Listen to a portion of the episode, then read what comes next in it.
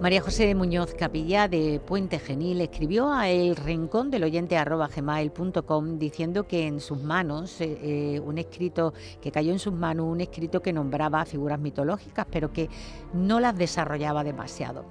Dado el gran interés que tiene por ellas, aunque doy por seguro que no existieron, eh, su curiosidad es bastante grande. Pues bien, alrededor del año 1000 estas criaturas comenzaron a proliferar en los capiteles y vitrales eh, de los templos religiosos de la Europa occidental y al arribo del Renacimiento la visión del mundo se transformó radicalmente.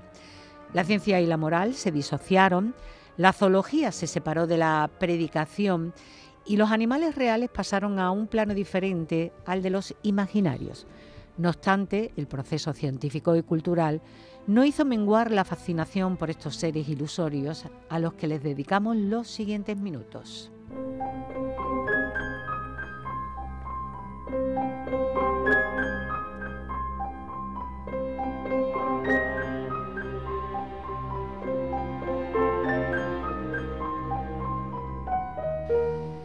En su consulta, María José hace referencia a algunos de estos seres eh, mitológicos como el basilisco, la hidra, el grifo. Al abordar cada uno de ellos, eh, Ana, ¿qué importancia tiene la cuestión del sistema mitológico en el que se engloban? Bueno, pues no mucha, Pilar, o toda, según quiera verse. Eh, la mayoría de las criaturas que nos nombraba María José en su petición son criaturas greco-romanas. Eh, hay que tener en cuenta que la mitología griega es más antigua que la romana y precisamente por esto sentó las bases de las leyendas o el imaginario principal. ¿Qué ocurre? Pues que más adelante llega el sincretismo, ese proceso cultural eh, tan de los romanos que era eh, el integrar las cosas que se iban encontrando por el camino. Y pues los romanos tomaron como propias esas historias y además las fueron expandiendo con unos cuantos cambios.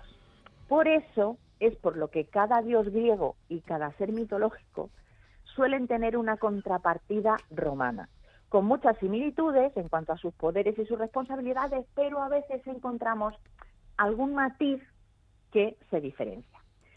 La cuestión principal es que en la base las historias son las mismas, con lo cual ya decimos, mismos personajes, diferentes nombres y algún otro nuevo que aportó la mitología romana. También hay criaturas mitológicas heredadas de otros sistemas de creencias que vamos a tocar en el programa de hoy. Eh, son de lo más interesante, ¿no? Eh, y la cuestión es que al final, por los distintos contactos entre poblaciones y culturas, van extendiéndose y siendo conocidas o incluso asumidas en sistemas de creencias que en inicio poco o nada tienen que ver con el de su origen. Pero en todo caso, vamos a ver muchas cosas tranquilidad entre nuestros oyentes que vamos a ir ubicando a cada uno en su sitio, en su estantería, eh, paso a paso y viendo pues si cada ser mitológico tiene presencia en varios sistemas cosmogónicos o los matices que conlleva en cada caso. Dicho esto, y en líneas generales, esas criaturas son generalmente de carácter animal o semi-animal, porque las hay que son mezcla de varios o tienen parte de personas. Eh, sí es cierto que poseen dotes fantásticas y pueden ser benignas, malignas o neutrales. ¿De acuerdo? Lo importante es que el aspecto que mostraban también era el que daba algunas pistas y permitía a los habitantes de la antigüedad conocer un poco el posible comportamiento que se podía esperar de cada una de ellas. Ahora sí, Jesús. Empezamos con el basilisco. Ana, un ser mitológico creado por la mitología griega. ¿Qué caracterizaba a esta criatura? Bueno, para comenzar, el basilisco, eh, como bien dices, era creado por la mitología griega. Se trataba de una especie de serpiente que, según Plinio, en su historia natural, fijaros, ¿eh? fijaos que es que se retrataba no como un ser mitológico, sino en la historia natural. Bueno, pues eh, no solamente según Plinio, sino también según otros autores, eh, se criaba en los desiertos de África. Se consideraba como el rey de las serpientes y era capaz de matar con una sola mirada. Medía menos de 12 dedos de largo y era muy venenoso, tanto así que según iba pasando era como los caracoles, iba dejando como un rastro de veneno, ¿no? El basilisco tiene una cabeza muy aguda y sobre ella tiene una mancha blanca a modo de corona de tres puntas. Tiene los ojos como llamas, es decir, muy encendidos, muy rojos, muy con un color muy vivo, ¿no? Su cuerpo es pequeño y el color va tiñendo hacia, hacia el negro, salpicado con manchitas blancas, ya estamos diciendo. Posee una cola larga, delgada, y dice, se dice ¿no? que siempre la trae enroscada. Además, como rey de las serpientes, espanta siempre al resto, por lo que se le conoce también como régulo. Es una fama vulgar eh, de que con la vista eh, es como se relaciona, ¿no? Y además eh, también con la vista y con el y con el resuello, con el aliento, mata. Solamente con que te respire encima ya está fastidiado.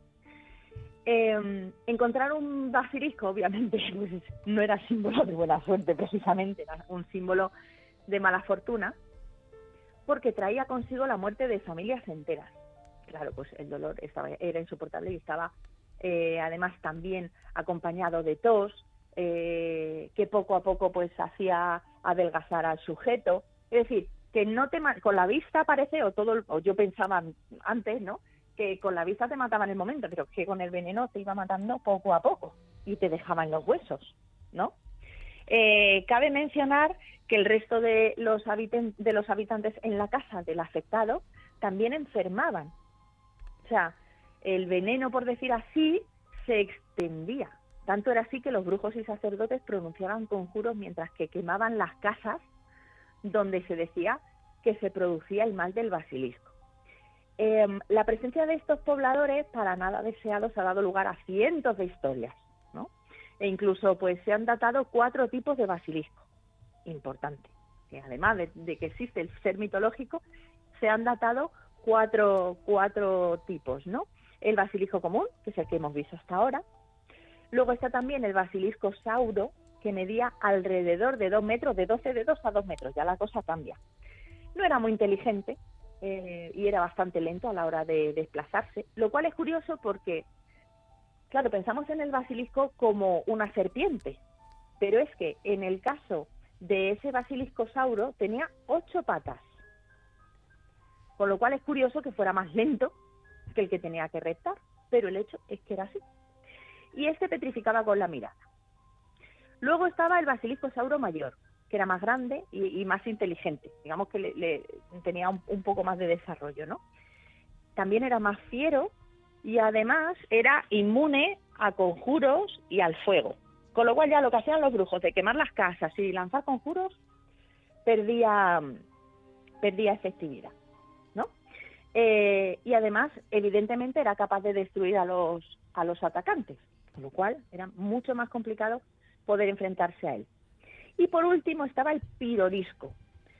El pirolisco era una variedad del basilisco común, eh, también más fiero, también inmune a conjuros y al fuego. Eh, su aliento podía quemar a cualquier persona.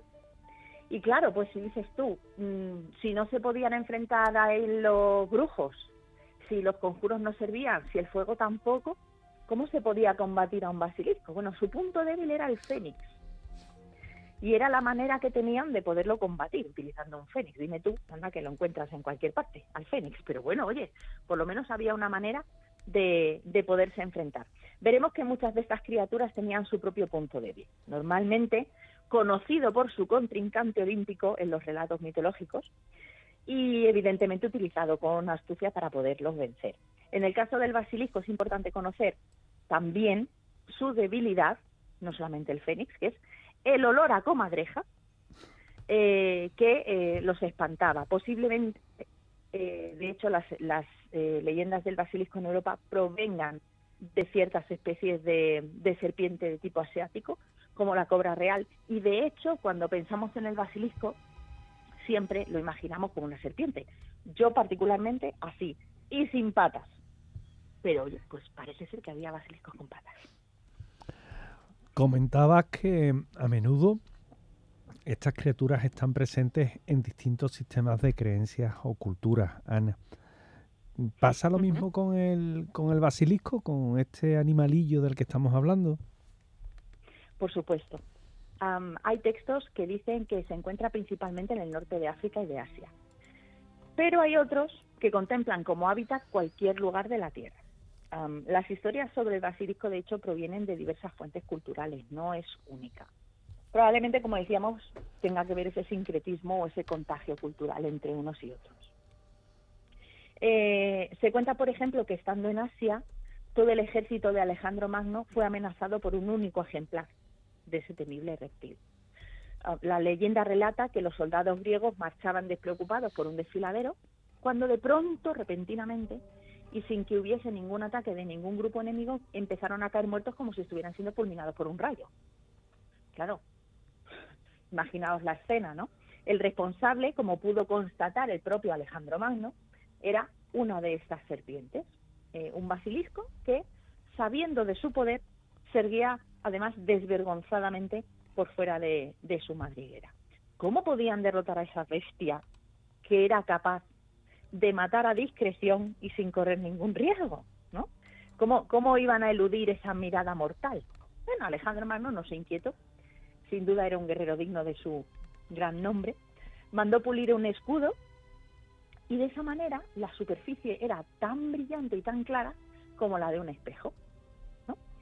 Armado con aquella protección, se acercó a la madriguera donde estaba el basilisco, donde se había ocultado, porque los soldados en su desesperación le arrojaban piedras ahí sin mirar, claro, imaginaos, eh, sin poder mirarlo porque con la vista ya te mata, pues tú empiezas a tirar piedras pero sin poder mirar para dónde las tiras, con lo cual muy efectivo, muy efectivo, me da que no era.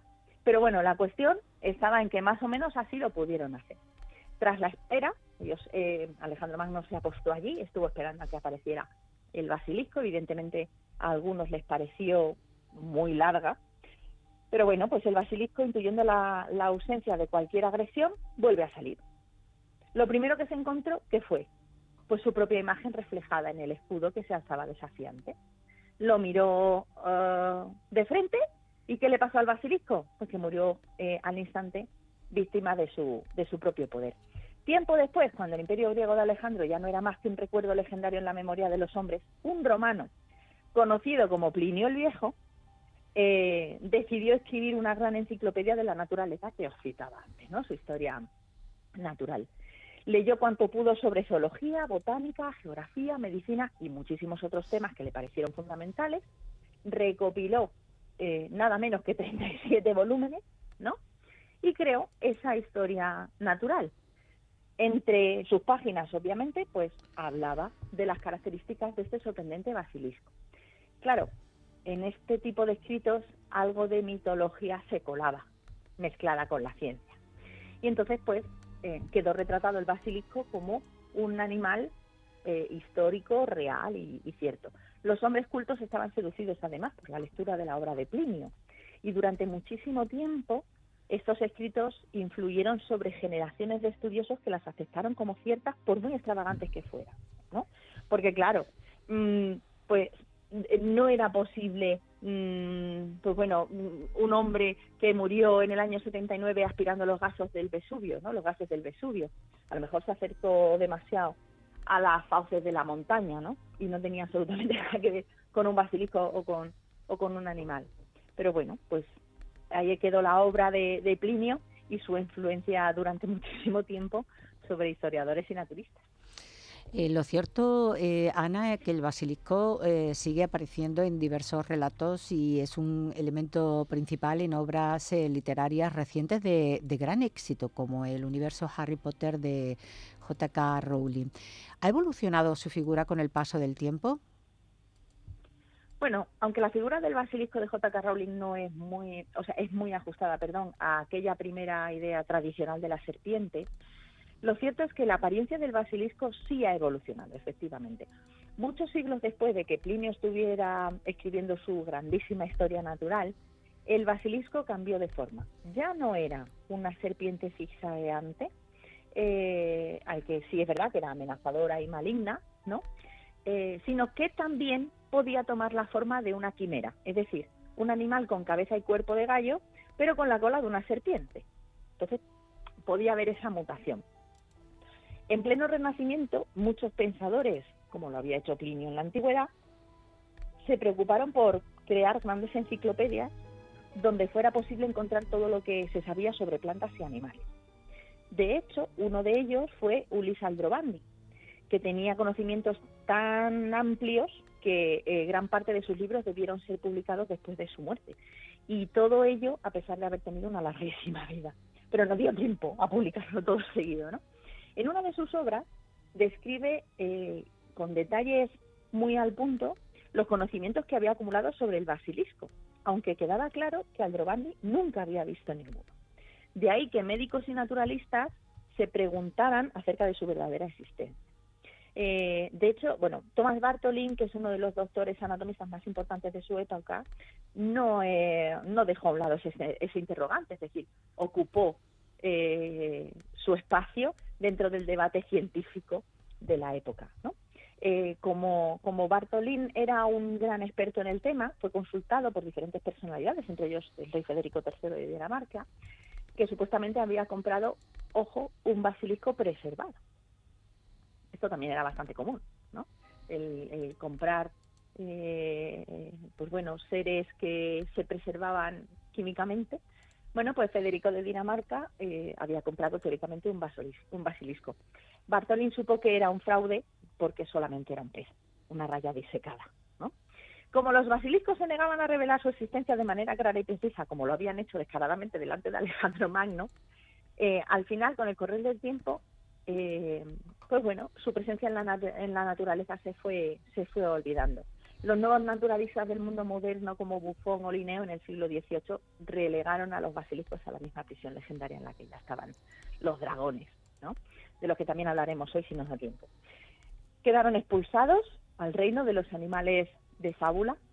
Eh, luego regresaron eh, eh, en la forma de una variedad de reptiles que, que, vivían en Centroamérica y que fueron agrupados, de hecho, en el género Basiliscus.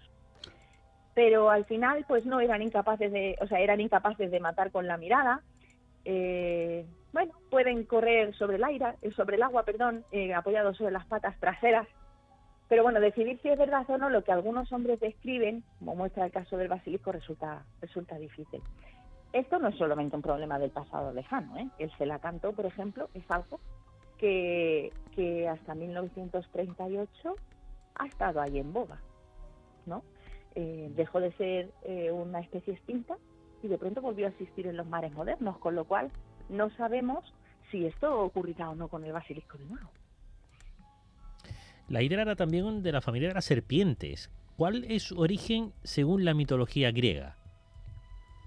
Bueno, la hidra de Lerna proviene efectivamente de una historia eh, dentro del sistema mitológico griego. Era una serpiente acuática de enorme tamaño, también con aliento de veneno y con aliento de veneno y múltiples y aterradoras cabezas que vivía teóricamente en las eh, en las profundidades del lago eh, cerca de Nauplia. Bajo sus aguas había una entrada al inframundo que la hidra tenía el encargo de, cuidar. Por eso precisamente era por lo que eh, en algunas ocasiones, pues no se han mezclado, ya iremos viendo esta historia con, otras. Eh, dices bien que era casi de la misma familia del basilisco porque era una criatura muy parecida a la serpiente, pero esta bestia acuática tenía más cabezas y contaba con una respiración abruptamente venenosa que la hacía muy peligrosa. Heracles, que muchos conoceremos como Hércules, se encargó de acabar con ella durante uno de sus doce trabajos. En cuanto a su procedencia, era descendiente de Tifón y de Equidna, siendo criada por Hera a la sombra de un plátano. La diosa le infundió obviamente su odio por Heracles. Se decía que era hermana del león de Nemea y que por esa razón quería vengarse del héroe, ¿no? porque era quien había acabado con su vida en el primero de los doce trabajos. Tan grande era el odio por, Heracles que Euristeo la eligió como segunda labor expiatoria para el hijo de Zeus. Heracles o Hércules fue eh, instruido para, para matar a la hidra. ¿Cómo lo instruyeron? Bueno, pues él sabía que tenía ocho cabezas mortales, pero que había una novena que estaba en el centro de esas ocho que era inmortal. Entonces, se sube al carro, Yolau va conduciendo ese carro, se dirige hacia Lerna y allí encuentra a la hidra sobre una elevación eh, contigua a las fuentes de, de Amimone, donde ella había anidado. Bueno, le arroja lanzas de fuego y la obliga a salir de su, de su escondite y así logra atraparla. Pero claro, la hidra se aferra a él envolviendo uno de sus pies y Hércules no pudo librarse golpeándola con la masa porque apenas aniquilaba una cabeza, ¿qué pasaba? Pues que aparecían en el lugar de esa cabeza aparecían dos. Un cangrejo gigante vino directo a socorrer a la hidra y mordió el pie de Hércules, razón por la cual lo mató y pidió la ayuda de Yolao. Yolao hizo unas antorchas que utilizó para, para incendiar una porción de los bosques y también para quemar los muñones de, la de las cabezas. De esa manera no volverían a crecer. Cuando se solucionó el problema, Hércules, Hércules derribó la cabeza inmortal, la cual enterró y cubrió con una pesada roca, despedazando luego el cuerpo de la hidra de Lerna y llenando las flechas que él utilizaba con el veneno de la hidra. Visto que la figura de la hidra está presente en distintos sistemas mitológicos, si no la hidra, seres, eh, animales muy similares, eh, Ana, ¿qué similitudes y diferencias hay entre la de Lerna, es decir, la, hidra de Lerna, de la biografía de Hércules que tú muy bien relatabas, y Yamata no Orochi de la mitología japonesa? Pues fijaos que uno puede pensar que tendrán que ver los griegos con los japoneses. bueno, pues efectivamente está Yamata no Orochi, que es eh, también un monstruo de la mitología japonesa, que efectivamente tiene muchas similitudes con la hidra. También es una gran serpiente con ocho cabezas y ocho colas, cosa que la hidra no tenía ocho colas, pero está así. Eh, y de hecho, Yamata se, se, traduce como dividida en ocho partes y Orochi, Orochi significa serpiente gigante. Entonces, si juntamos las dos cosas, tenemos ahí una serpiente gigante con ocho colas y ocho cabezas. Una serpiente gigante, gigante dividida en ocho. La vamos a encontrar presente en los libros sintoístas Kojiki, que es el libro más antiguo que existe sobre la historia de Japón, si bien es cierto que también hace referencia a otro todavía más antiguo y destruido por el fuego. Es decir, de momento son los más antiguos que hay. Y Nihon Shoki, que es el segundo más antiguo que se conserva. Eh, y bueno, pues en ambos encontramos a, a, esta serpiente dividida en ocho, a Yamata, mm, que está referida como un, como un monstruo, ¿no? Eh, una deidad que vivía en el país de Izumo. Obviamente, también hay un mito en el que aparece un héroe que bajó expulsado del cielo en una región llamada Torikami, que está cerca del río Inokawa. Mi japonés está un poquito oxidado, ya me vais a perdonar. bueno, ¿esto dónde está? Pues como os he dicho, en el país de Izumo. Este príncipe, que era santo, era hijo de Izanagi y hermano de la diosa del sol, Amaterasu, y se llamaba Susano wo no Mikoto. Al llegar al río, eh, vio, estaba, claro, cae del, cae del cielo un poquito desorientado. Entonces llega a un río, ve un palito pasar, y entonces ya determina para dónde va el agua y sigue el curso del río. Cuando sigue el curso del río, poco tiempo, se encuentra a un matrimonio anciano, llorando a lágrima viva, abrazados a una muchacha. Entonces el dios se interesó por ellos y le contaron que Yamata no Orochi dominaba la provincia y que pedía sacrificios de vírgenes. Ya tenemos aquí una muchachita en un tremendo problema, porque el matrimonio le contó, teníamos ocho hijas, pero Yamata no Orochi se las tragó una a una cada año y claro, ya solamente nos queda nuestra hija menor pero ahora el monstruo viene a buscarla, por eso estamos llorando así. Susano eh, le preguntó, bueno, ¿cómo es el monstruo? ¿Qué forma tiene? Y el anciano respondió, bueno, sus ojos son rojos como alcajenges y tiene un cuerpo con ocho cabezas y ocho colas. Su tamaño llega a ocupar ocho valles y ocho colinas. Fijaos la simbología del ocho constantemente aplicada a este ser mitológico. Su panza siempre está inflamada y cubierta con sangre. Bueno, en ninguna de sus representaciones, hay que decir, Yamata aparece de cuerpo completo. Pero como tenemos esta descripción, pues más o menos nos podemos hacer una idea, ¿no? Susano, que se había enamorado perdidamente de la joven, así en plan flechazo, le dijo, ¿usted me dejaría casarme con su hija si yo la salvo? Y el hombre le contestó, hombre, le agradezco su interés, pero es que aún no sé su nombre siquiera, no sé quién es usted. Pues yo soy el hermano de Amaterasu Omikami y acabo de bajar de Takamagahara, que es el, cielo. Y entonces, claro, el, hombre dijo, oh, pues si usted se digna hacer eso, nuestra hija es suya, hombre. Con un dios, ¿cómo iban a dudar de si se podía casar o no? Bueno, pues, ¿qué hizo el héroe? Susano convierte a la chica en una peineta sagrada, fijaros qué mítico, convierte a la chica en una peineta sagrada, se la pone en el pelo y entonces dice, bueno, preparen un licor bien destilado, rodeen su casa con cercas y le van a hacer ocho puertas con ocho palcos. En cada palco van a dejar el licor en la copa y ustedes se sientan a esperar. Bueno, pues lo hicieron así, tal como Susano les ordenó, y esperaron. Al rato, ¿qué pasó? Pues que apareció Yamata a recoger a la muchacha, ¿no? Pero, ¿qué pasó? Pues que se despistó con las copitas de licor, metió la cabeza, las ocho cabezas, en las ocho copas y se bebió el licor. ¿Qué pasó? Que se emborrachó y se quedó dormida allí. Ese momento fue el que Susano aprovechó, sacó la espada de un metro, Totsuka, que es una de las espadas mitológicas de la historia de Japón, y cortó en pedazos a la serpiente. El río se manchó de sangre. Cuando cortó la cola del medio, la espada de Susano se desportilló.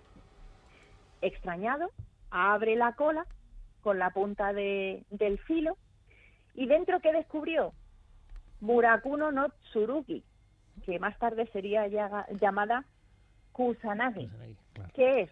Bueno, pues Kusanagi es una de las espadas legendarias japonesas por antonomasia, ¿no? Al estilo de Excalibur. Pues así es como la mitología japonesa, gracias a esta a esta hidra, eh, explica el nacimiento de su propia Excalibur. De hecho, ha llenado esa espada muchísimas obras de ficción eh, y en ella, pues como decimos, ese componente legendario es, es importante. Se dice que está entre los tesoros imperiales de Japón, pero eh, como quien dice últimamente nadie la ha visto, ¿no? La cuestión es que se han frustrado nada menos que 1.400 intentos de robo y no se sabe a ciencia cierta dónde está. Pero fijaros qué bonita la historia, ¿no? Y qué común con esa mitología griega.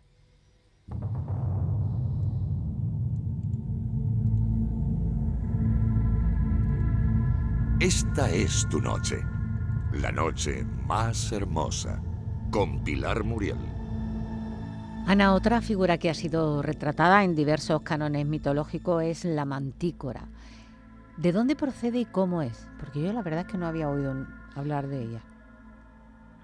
Pues yo tampoco había oído hablar de ella, Pilar, pero me encanta que nuestros oyentes me hagan estudiar y aprender. bueno, la mantícora es una criatura mitológica con cabeza humana, cuerpo de león y la cola de un dragón o de un escorpión, dependiendo del texto que se vaya a consultar. Aquí la cosa se nos va complicando, porque antes teníamos eh, animales mitológicos con o bien con forma de animal de un animal o dividido ese animal en varias partes, pero que aquí son tres trozos diferentes, ¿no?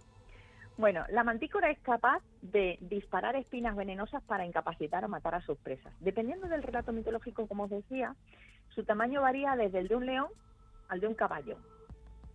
Y eh, la descripción eh, puede incluir o no la presencia de alas, y coraza. En el caso de la mantícora, eh, se tiene su origen en la mitología persa.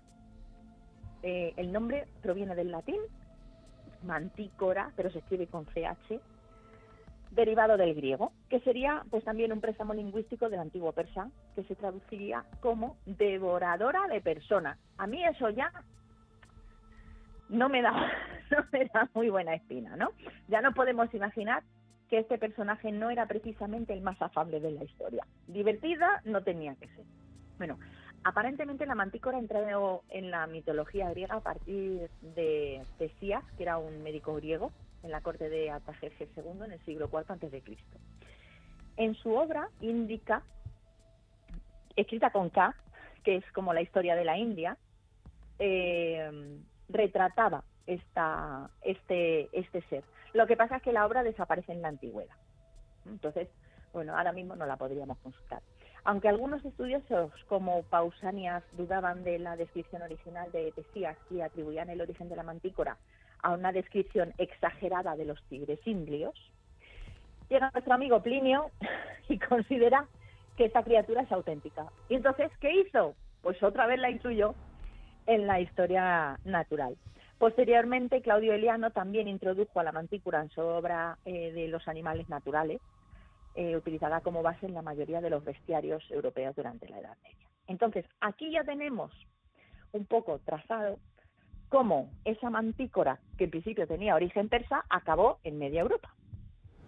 Según se creía, la mantícora vivía en el desierto y cuando los ejércitos se aventuraban a cruzarlo, atacaba a los soldados y se los comía.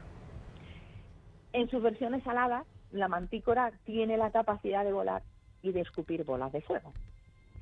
Claro, si tiene alas y es así, pues a quién nos recuerda un poquito a los dragones, ¿no?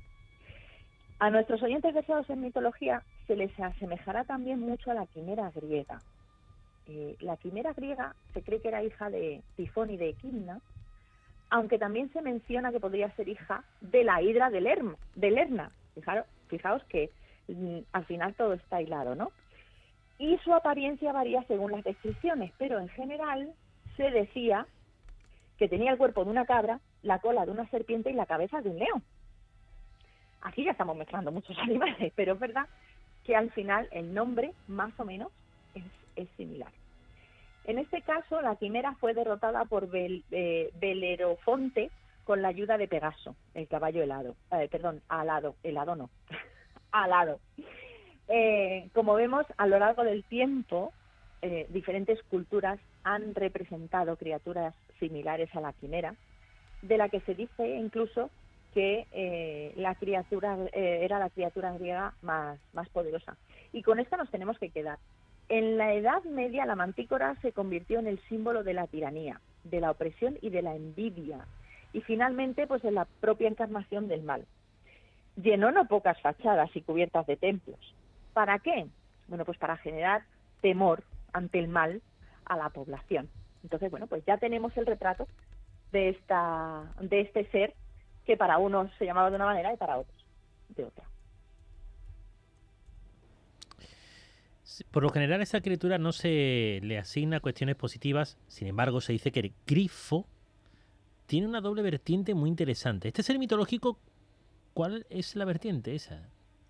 Que puede ser positiva y negativa. Bueno, su origen, su origen mitológico parece situarse entre los acervos babilónico, persa y asirio. Era una criatura que tenía el cuerpo de un león y las alas y la cabeza de un águila. En la mitología griega se le asocia con Apolo. Y en ese, en ese caso, en ese aspecto, eh, el grifo tiene un matiz positivo. ¿Por qué? Porque se dedicaba a custodiar lo que eran cosas importantes o valiosas. Entonces, tenía un matiz bueno, ¿no? Una leyenda griega relata que el dios Apolo eh, había ido a buscar grifos y había regresado a Grecia cabalgando en uno de ellos. Los grifos, como decimos, estaban eh, consagrados a este dios y vigilaban sus tesoros para protegerlos de, eh, de los arimaspos.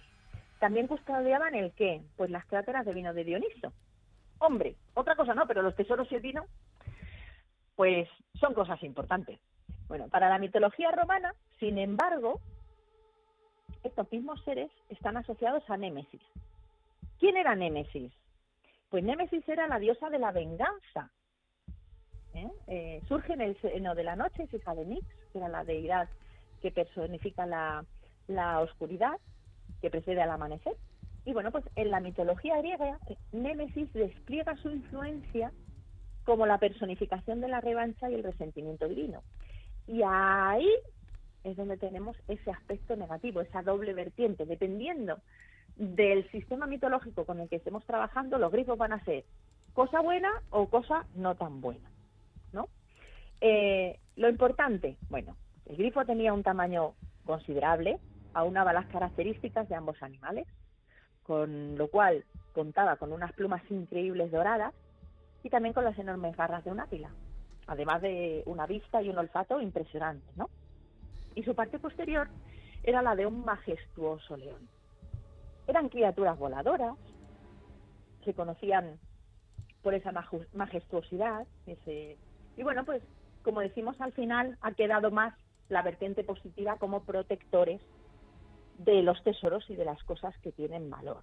¿no? De hecho, eh, hay que poner atención, decíamos eh, al principio que los animales que conformaban cada criatura daban pistas un poco de, de, lo que de lo que podían hacer o de, o de cómo podían ser, ¿no? Pues eh, daros cuenta que se toman dos animales que son símbolo de majestuosidad en diferentes culturas. Un león, pues claro, y un águila, que menos, ¿no?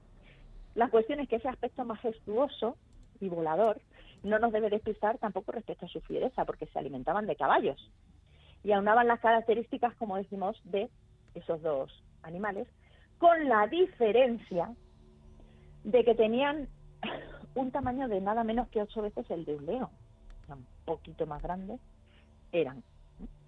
Eh, precisamente por eso se dice que los eh, grifos odiaban a los caballos. Se puede explicar como una derivación de la leyenda según la cual sufrían los grifos el robo de, su oro, como decíamos, eh, a mano de los eh, arimaspos y, esta gente montaba caballo, con lo cual habían asociado caballo con robo, mal, mala asociación.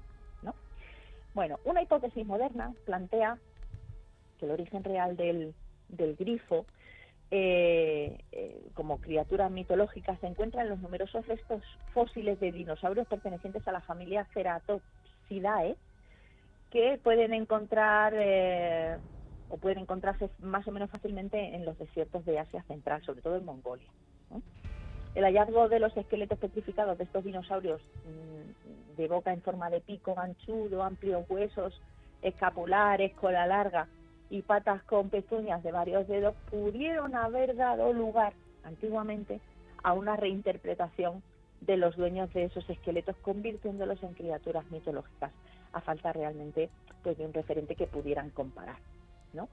Para las culturas antiguas, el grifo tenía el poder de controlar los cuatro elementos. Para los hindúes cinco, pero vamos a contar con los cuatro elementos. Según eh, algunos relatos, arrojaban fuego por un orificio junto a su nariz y aire helado de sus pulmones salía por la boca.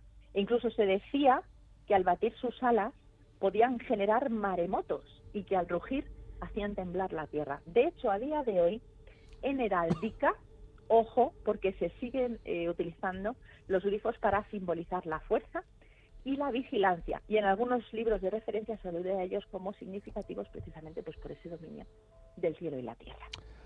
En otros códigos mitológicos, Ana, incluso se encuentran retratados como las monturas de los elfos silvestres, con lo que el, glifo precisamente es un tipo de ser que está muy presente a lo largo de la historia, pero no de una zona geográfica determinada, sino en todo el mundo. ¿Se podría decir lo mismo de los dragones? ¿Qué nos puedes contar de los dragones? Bueno, esta criatura es tal vez eh, la más difundida universalmente, porque como bien dices, está presente en casi todas las culturas antiguas. La imagen más conocida del dragón es la de un gran reptil alado, de cuya boca emana fuego, que además ha ejercido una potente fascinación en todos los artistas de todas las épocas y a lo largo y ancho de todo el mundo. Las primeras representaciones de dragones podemos encontrar en la antigua China y datan de hace más de 6.000 años. ¿Dónde las podemos encontrar? Pues en cerámica, en pequeños amuletos de jade de finales del segundo milenio antes de Cristo, etcétera. En muchas culturas orientales los dragones eran, y en algunos cultos de hecho lo son todavía, reverenciados como representantes de las fuerzas primitivas de la naturaleza y también del universo.